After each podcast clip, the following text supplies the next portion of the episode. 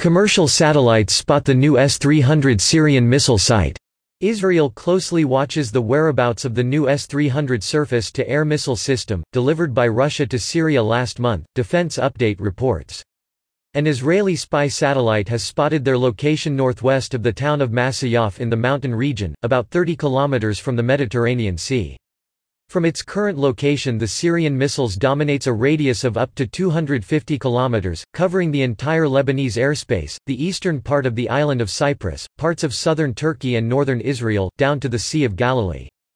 The Israeli satellite images acquired earlier today indicate four S-300 launchers are currently deployed in the newly constructed post, while additional elements are still missing.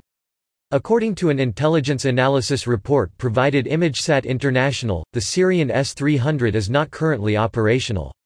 The newly arrived unit is deployed within 1.3 km distance of the Russian S-400 surface-to-air missile site at Masyaf.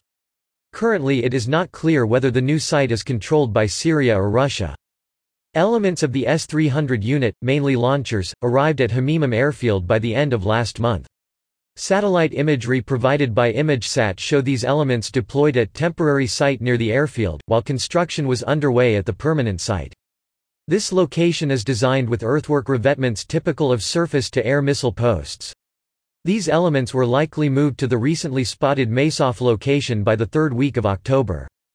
According to Russian sources the S-300 will be controlled by Russian operators until the Syrian crews are trained, a process the Israelis estimate could take until March 2019. These operators possibly share the existing facilities of the Russian S-400 unit located nearby. Even after the Syrians are fully trained, it is likely that Russian controllers will continue embedding with the Syrian crews.